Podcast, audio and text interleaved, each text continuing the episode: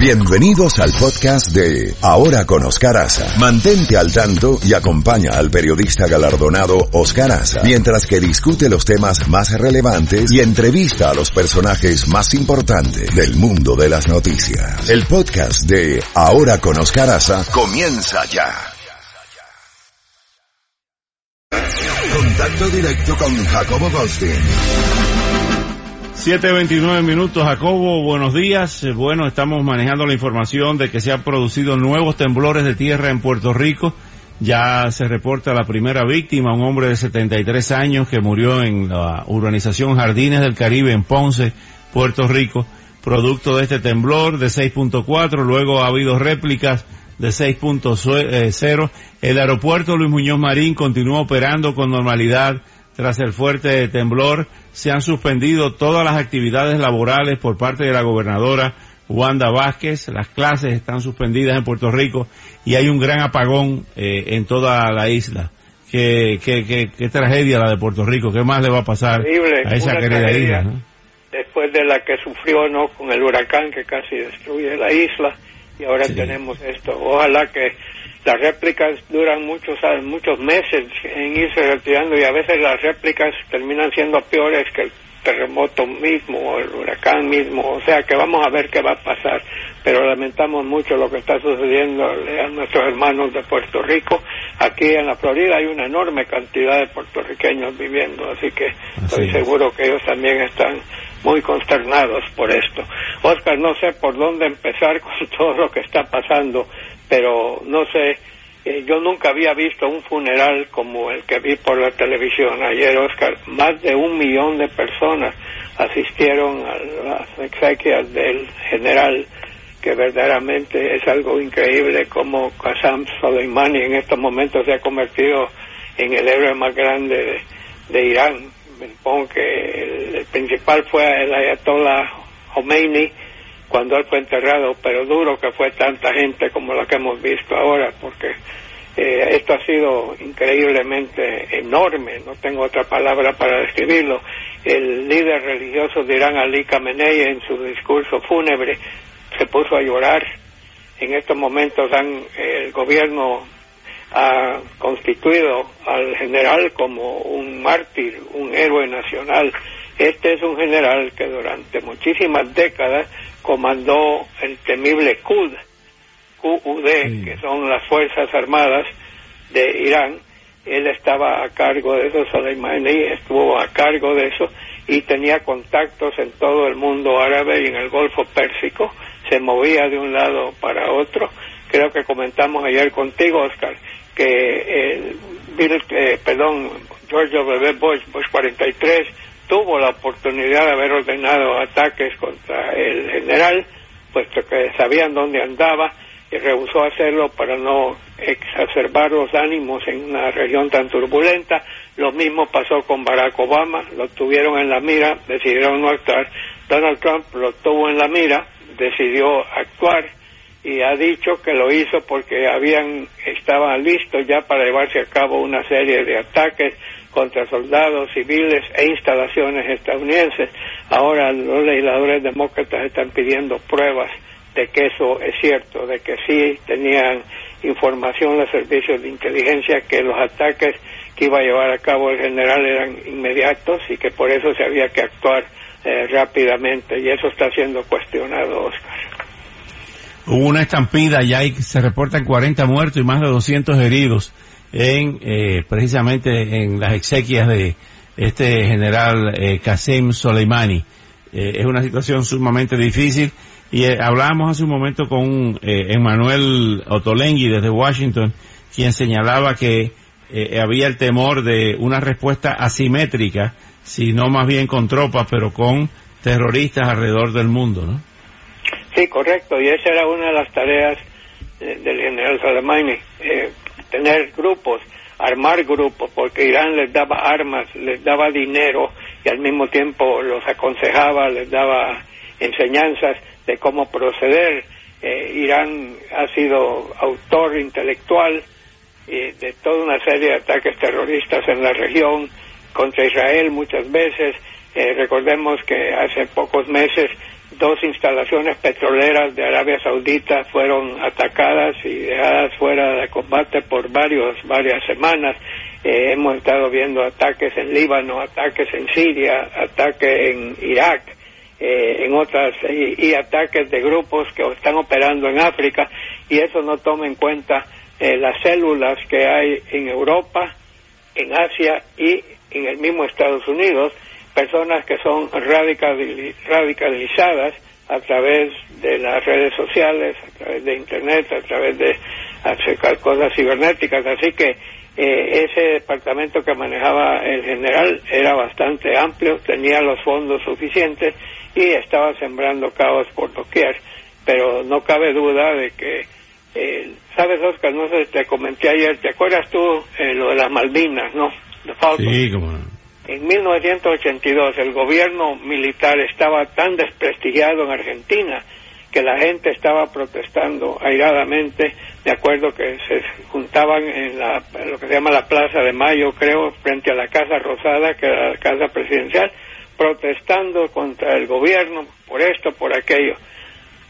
Al día siguiente, el general de turno, olvida su nombre, ordena la ellos no le llamaban invasión porque siempre insistían que las Falklands ingleses eran las Malvinas argentinas, ordenó que el ejército tomara posesión de las Malvinas, lo cual provocó una tremenda guerra con Inglaterra.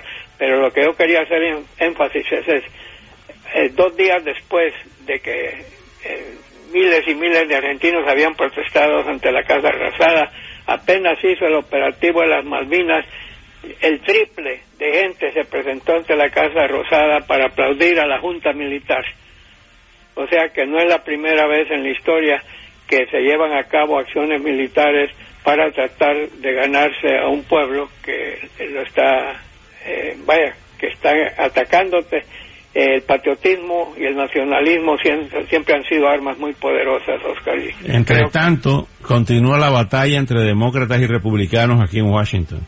Ayer la señora Nancy Pelosi dio declaraciones muy duras contra el presidente y contra Mitch McConnell. Y Mitch McConnell dijo que esto no es un problema de demócratas o republicanos, sino que deberían unirse todos los eh, Estados Unidos para esta lucha contra el terrorismo iraní.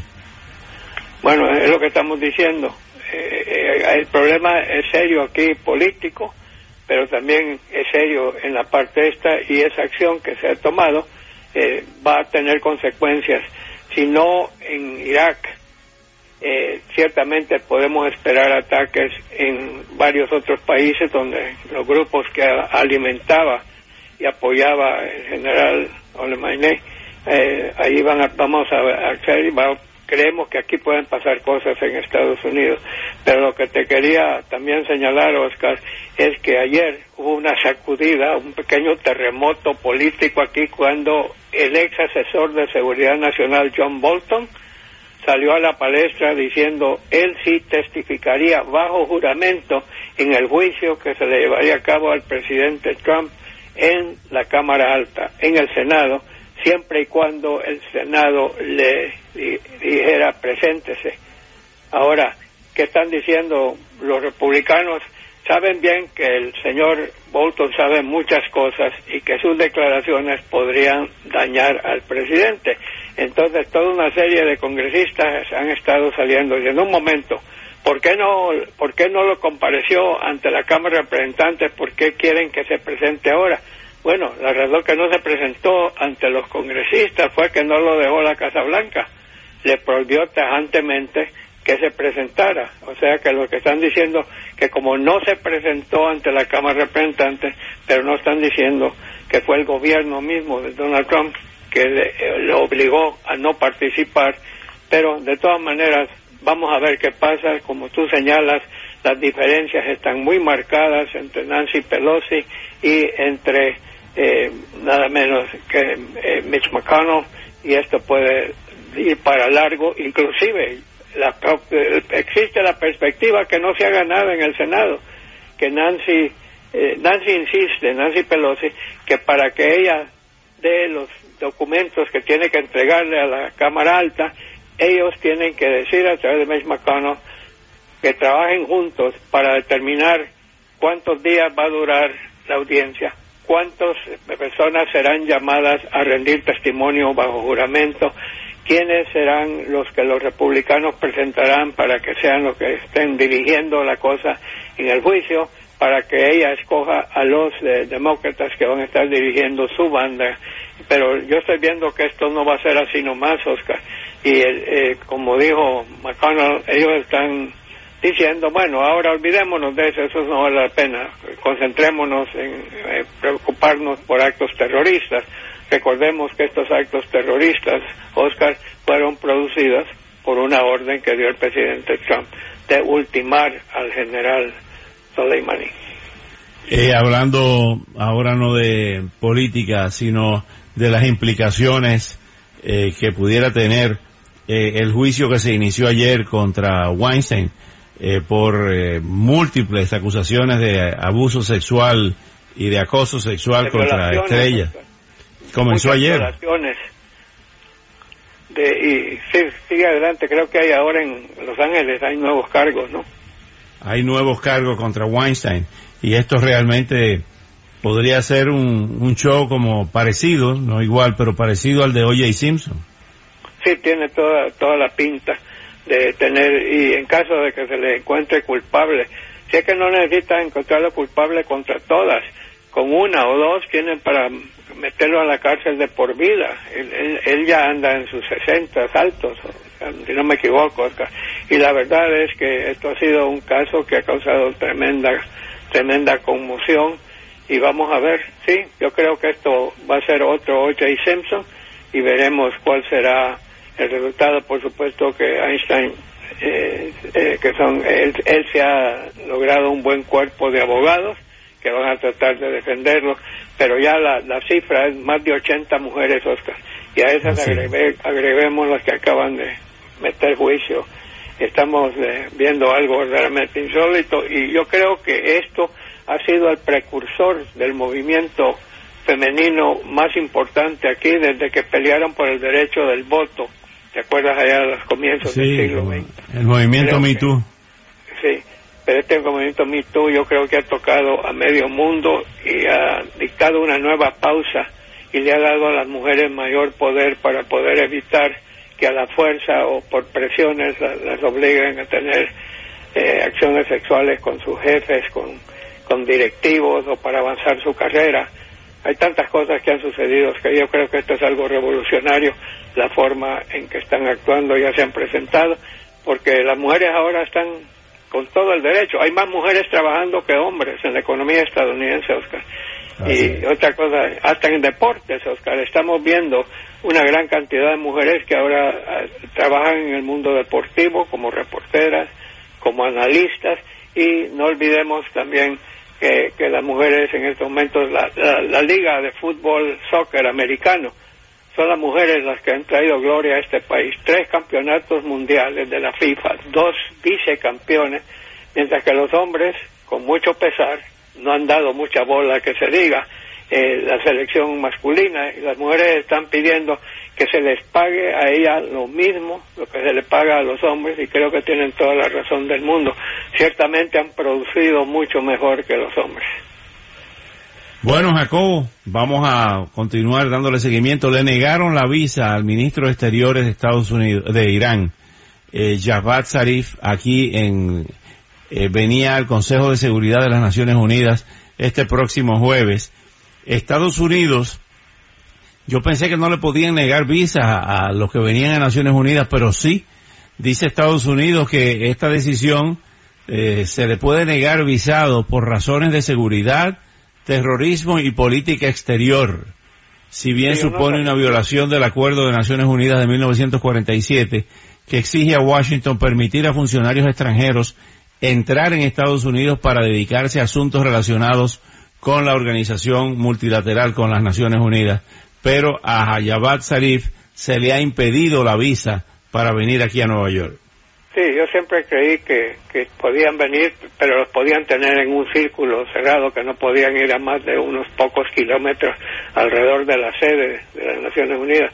Pero, por lo visto, han tomado ese paso. No, no sé legalmente si es factible o no, pero le están negando la visa y no sé qué, qué puede tener eso. Veremos qué es lo que estará diciendo las Naciones Unidas. Mientras tanto, sigue revuelto el Medio Oriente, sigue revuelto el Golfo Pérsico y, y veremos qué es lo que va a terminar ocurriendo en estos momentos en que estamos en plena campaña política aquí en los Estados Unidos y veremos cómo va a culminar esto.